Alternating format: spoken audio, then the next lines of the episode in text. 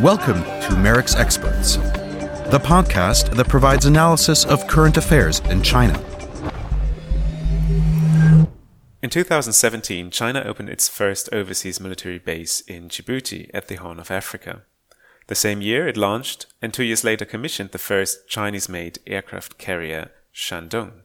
China is now both the second largest funder of UN peacekeeping operations, most of which take place in Africa, and the second largest seller of arms on the African continent.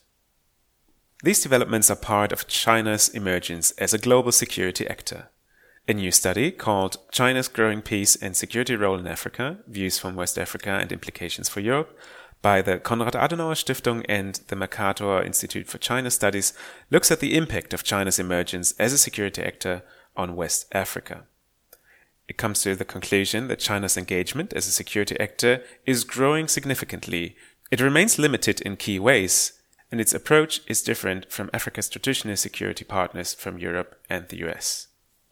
Hello, my name is Johannes Heller-John, and to talk about the study and its conclusions, I'm joined by its author, former MERICS visiting academic fellow and current Konrad Adenauer Stiftung researcher, Tom Bayes. Welcome, Tom.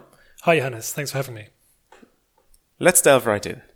China's engagement in Africa is often portrayed as being purely economic, but as we have heard in the introduction, China's engagement as a security actor in Africa is rising. Is this a coherent policy on the side of China? Yes, it's of course absolutely right that the economic and commercial dimensions of the relationship remain central and, and indeed dominate. But what we've seen in the last few years is Beijing quite clearly aiming for a deeper role in African peace and security. So, for example, this has been set as a one of the eight priority areas for the current cycle of the Forum on China-Africa Cooperation.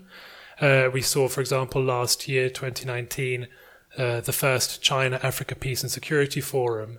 So there's a clear sense that China is consciously trying to expand its, its activities and its role and its status as a security actor on the African continent. So this Beijing policy goal is certainly beginning to have real noticeable impact on the, on the ground in Africa, and it's definitely attracting a lot of attention within Africa and, of course, beyond.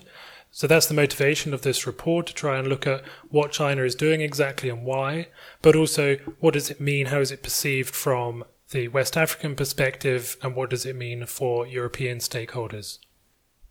As you mentioned right now, you're looking at the perspective from West Africa. How did you come to choose this area specifically?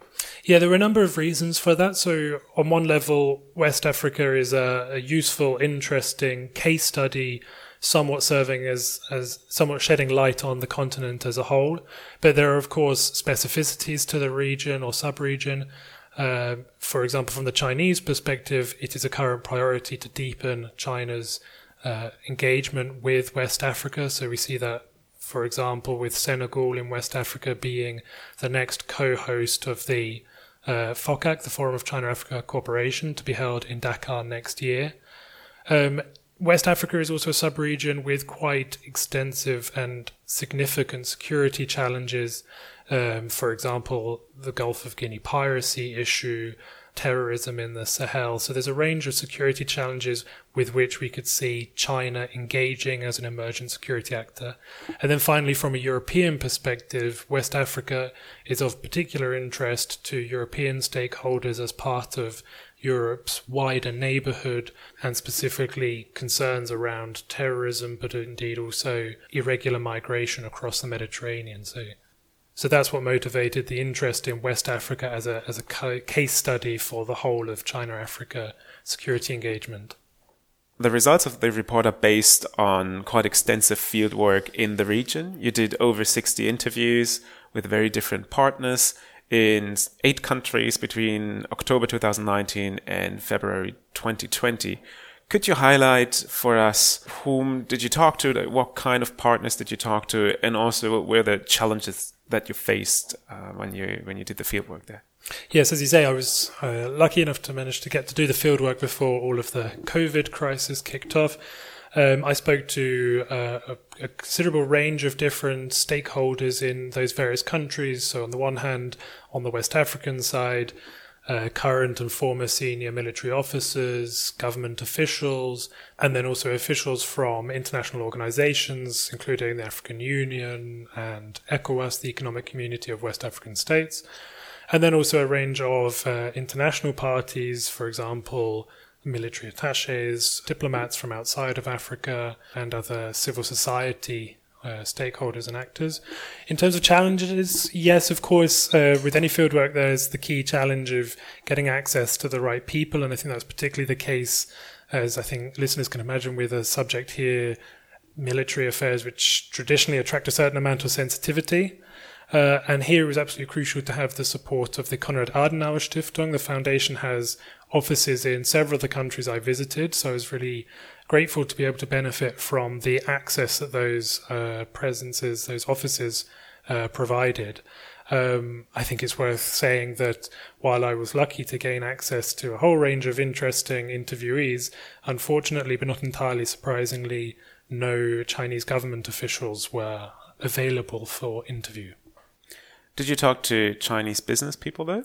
Yeah, I was able to talk to uh, private Chinese individuals um, from both uh, large and well known Chinese companies and some smaller operators um, to discuss their views of the security situation and uh, China's approach to it, which I think is interesting in the context of um, Beijing's recent moves to expand its consular protection and non combatant evacuation operations, as we saw, for example, in Libya and several times since. You just said that China is actively seeking a bigger role in peace and security in Africa. Why is that? Well, there's definitely a range of motives. I think, firstly, as people will expect, China's considerable and rapidly growing economic interests on the continent are definitely a strong pull factor. And we've seen that in several of the key developments in China's security policy in Africa. So, for example, its much more forward leaning approach to the South Sudan Sudan crises. Um, as many listeners will be aware, China has considerable oil and gas interests in Sudan and later South Sudan. Um, there's also the dimension, as I just touched on, regarding Chinese citizens on the continent. The common estimate is 1 million, but there are no authoritative statistics, but many, many Chinese citizens uh, on the continent. And the Chinese party state is, of course, looking to uh, demonstrate that it is willing and able to protect its citizens around the world. So that's a key pull as well. But although there's two quite pragmatic motivations are central. I would really stress also the political goals of, of what China is trying to achieve here. So, on the one hand, um, a deeper contribution to a greater contribution to African peace and security is a way to strengthen. Um, so, there's a chance to deepen Chinese ties with African countries, rebalancing the relationships away from purely commercial exchanges, as we touched on a minute ago. And then also on a global level, this is an opportunity for China to demonstrate that it is a responsible great power, to uh, reassure other parties outside of Africa of its good intentions, um, and also very concretely within the United Nations. So you mentioned in your intro about China being a major contributor to UN peacekeeping operations. That, of course, builds Chinese influence and political capital within the UN system, and we're already seeing key, clear examples of uh, Chinese diplomats trying to cash in that political capital for political outcomes or changed norms more in favor with the Chinese Communist Party. So, on the one level, that could be a defensive thing, uh, a way to see off criticism of China, of the Communist Party's priorities at home, or it could be more proactively trying to change norms, change policies. So, we've seen, for example, Chinese diplomats seeking to cut funding to more democratization focused activities and human rights activities within UN peacekeeping operations. How serious an actor is China in West Africa already? I mean, the stated goals seem very ambitious, very big, but how serious are they on the ground yet? Yeah, as I mentioned a minute ago, it's it's a region where China's presence is growing. It to some extent lagged behind other African subregions in terms of the depth of the Chinese presence. So, Eastern Africa, Southern Africa were more central to China's activities. What we've seen clearly in the last few years is um, a really strong growth in China's economic presence.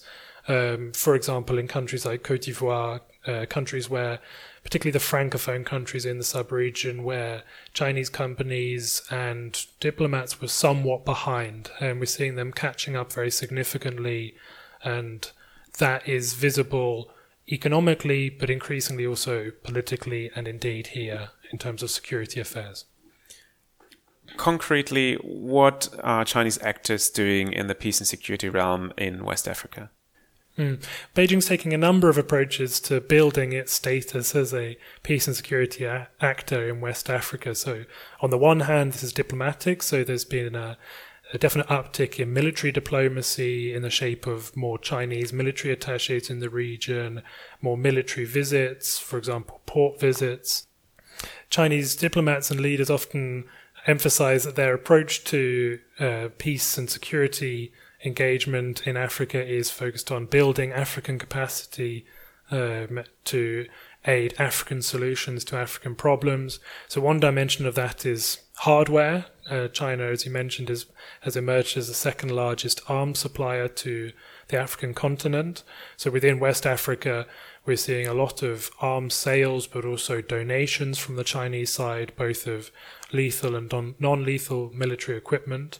And this is not just small arms and light weapons, although that remains key, but we're seeing sales and donations of larger and more sophisticated platforms, even including combat drones.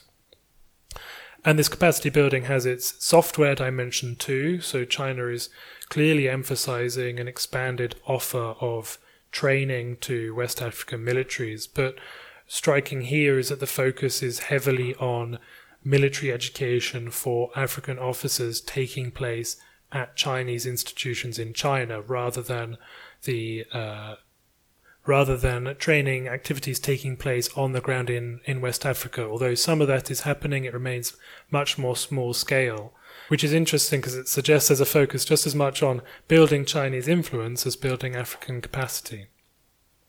Finally, also peacekeeping. China has participated in all UN peacekeeping operations in West Africa since the turn of the millennium. But what's notable here is how that has changed over time. So, uh, originally limited to just a handful of military observers, for example, in Sierra Leone and Cote d'Ivoire, and then a significant expansion for the mission in Liberia, where China provided large numbers of engineers, medics, and later police officers.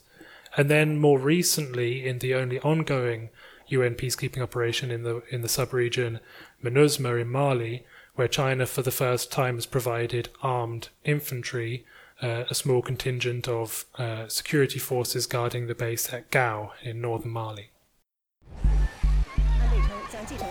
This is MERICS Experts.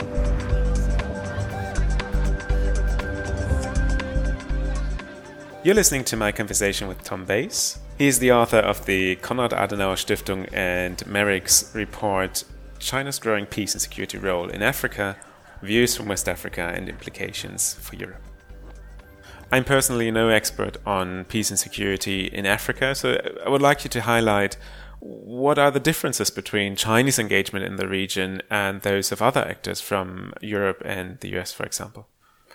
In their statements, Chinese leaders and diplomats often stress those differences as being focused on that that prioritization of capacity building for African solutions to African problems. That's certainly not unique to, to China. Other partners are focused on that as well, but there are certainly some significant differences. So I touched on it there with that, um, with the training being so focused on military education. That's quite different from the US approach or the approach by European actors who are much more deeply involved, for example, in very large scale um, and programmatic annual uh, joint military exercises on the part of the US, but also on the European side, very large um, security sector reform and training programs. So, for example, in Mali, where the EU missions have trained a third of the the Malian armed forces, that's something where we don't see China present at all.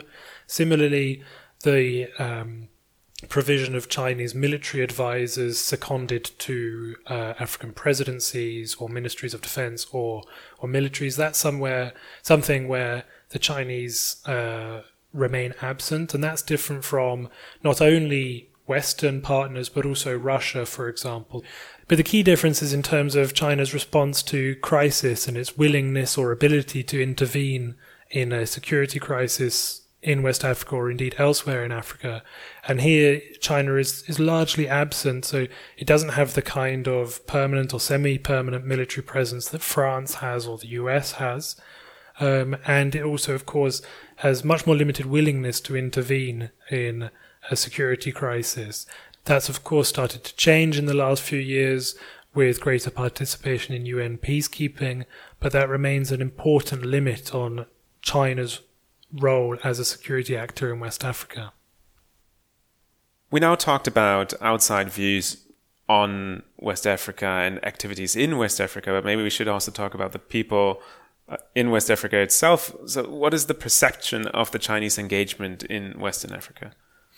Well, from my conversations with West African uh, military officers, government officials, uh, security sector stakeholders, and civil society actors, uh, what really did come out was that there's a clear sense of China's role expanding, be it with those increased arms sales or a significant increase in training exchanges, for example.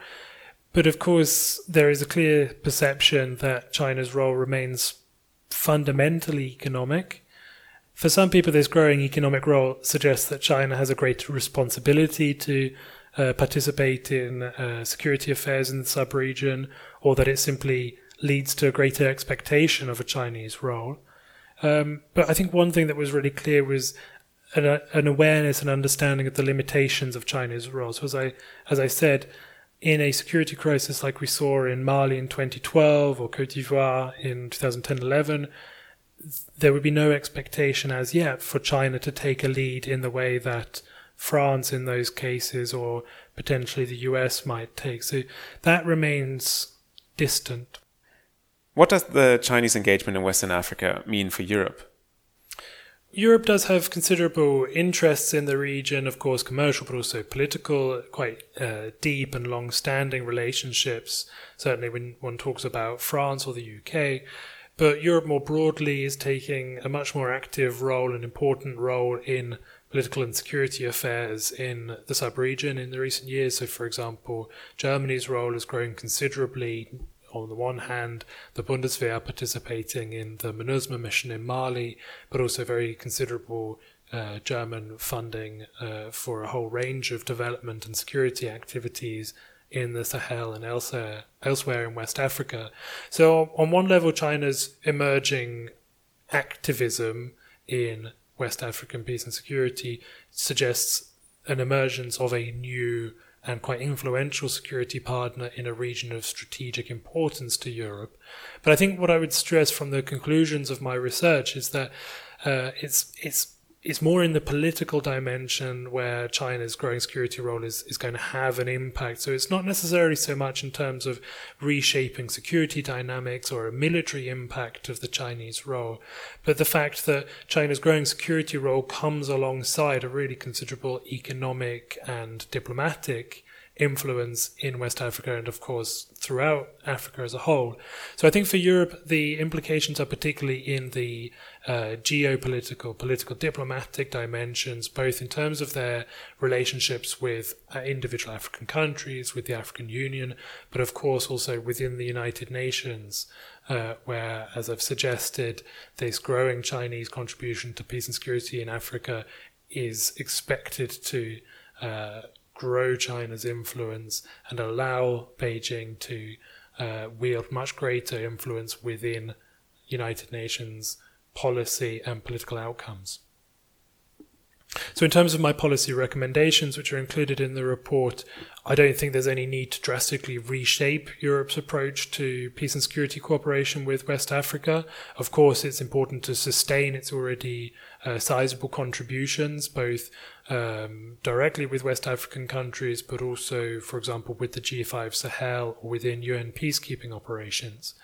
Um, An important area of this is the interactions between China and Europe militarily. So there, I think one of the key recommendations is to uh, to devise some European principles of engagement with the PLA. We know that the PLA is definitely interested in in greater interaction with European militaries, so joint exercises, joint training. So I think that's something where uh, Europe needs to be conscious of the implications of that, what that means. So I think some guidelines comparable to what the US military has would be important. And obviously, against that background, strategic decisions about what does China's growing security role in Africa actually mean for the development of political affairs and security affairs on the continent, and, and how does that influence Europe's interests and values? Um, of course, it's to be encouraged where China is able to make positive, substantive contributions to security on the continent, which in, at least some cases is is the case. With China's influence on the continent only growing, there of course needs to be uh, cooperation or at least coordination between Europe and China on African uh, political and security affairs. Of course, bringing in the Europe, the African side too. Um, and we already see that with, for example, the EU's um, Africa policy dialogue annually with, with Beijing.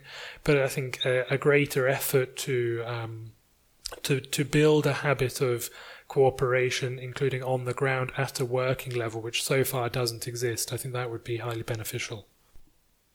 Waging a look ahead, you mentioned before that uh, China's uh, importance as a security actor uh, will grow substantially, but not uh, to a very large extent. Where do you see China in like five years, ten years as a peace and security actor in Western Africa? Yes, I think in the next five years, China's activities and China's influence, therefore, are likely to continue to grow. Uh, certainly within the training cooperation, I've stressed that so far the focus is on um, training of African military officers taking place within China, but there are there have already been first steps taken towards joint exercises, for example, um, off the Gulf of Guinea in the naval domain. I think that's likely to grow in West Africa because we're already seeing that in other regions worldwide, but also in Africa, for example, uh, with Chinese joint exercises with the Tanzanian military. One thing that will, of course, be interesting to watch is the change in the Chinese approach to security crises uh, and willingness to intervene. So, uh, so in 2017, China completed the registration of its UN peacekeeping standby force of 8,000 troops, and that will be interesting to see how that might be used in the case of a crisis in West Africa or, or elsewhere. And of course, arms supply will continue to grow considerably. Chinese weapons are very attractively priced, and the Chinese side is, is very actively encouraging their their purchase within West Africa. As I discuss in the report, um, quality has been an issue with some of those Chinese weapons, leading to considerable frustration amongst uh, certain West African militaries. Some of the, my interviewees saying that they would uh, avoid further Chinese purchases. So that will remain to be seen whether or not Chinese arms are actually able to reliably and sustainably enhance West African military capabilities, and that could indeed have, if if so, it could indeed have a positive impact on West African military's ability to to combat the Islamist groups and insurgents in the Sahel. So I think those limits to the scale and nature of China's security role are going to remain important in the next five, ten years, but it's going to grow as just one dimension of China's considerable and rapidly expanding influence in the subregion. Thank you, Tom, for joining us again. Thank you very much for having me. The report, China's Growing Security Role in Africa, Views from West Africa, Implications for Europe, by the Konrad Adenauer Stiftung in MERICS will be published on the 16th of July. For more information, visit the MERICS website or follow the Konrad Adenauer Stiftung in MERICS on social media. Thank you all for listening. See you next time. Goodbye. You have been listening to MERICS Experts, the podcast from the Mercator Institute for China Studies in Berlin. If you want to learn more about our work, please visit us at merics.org.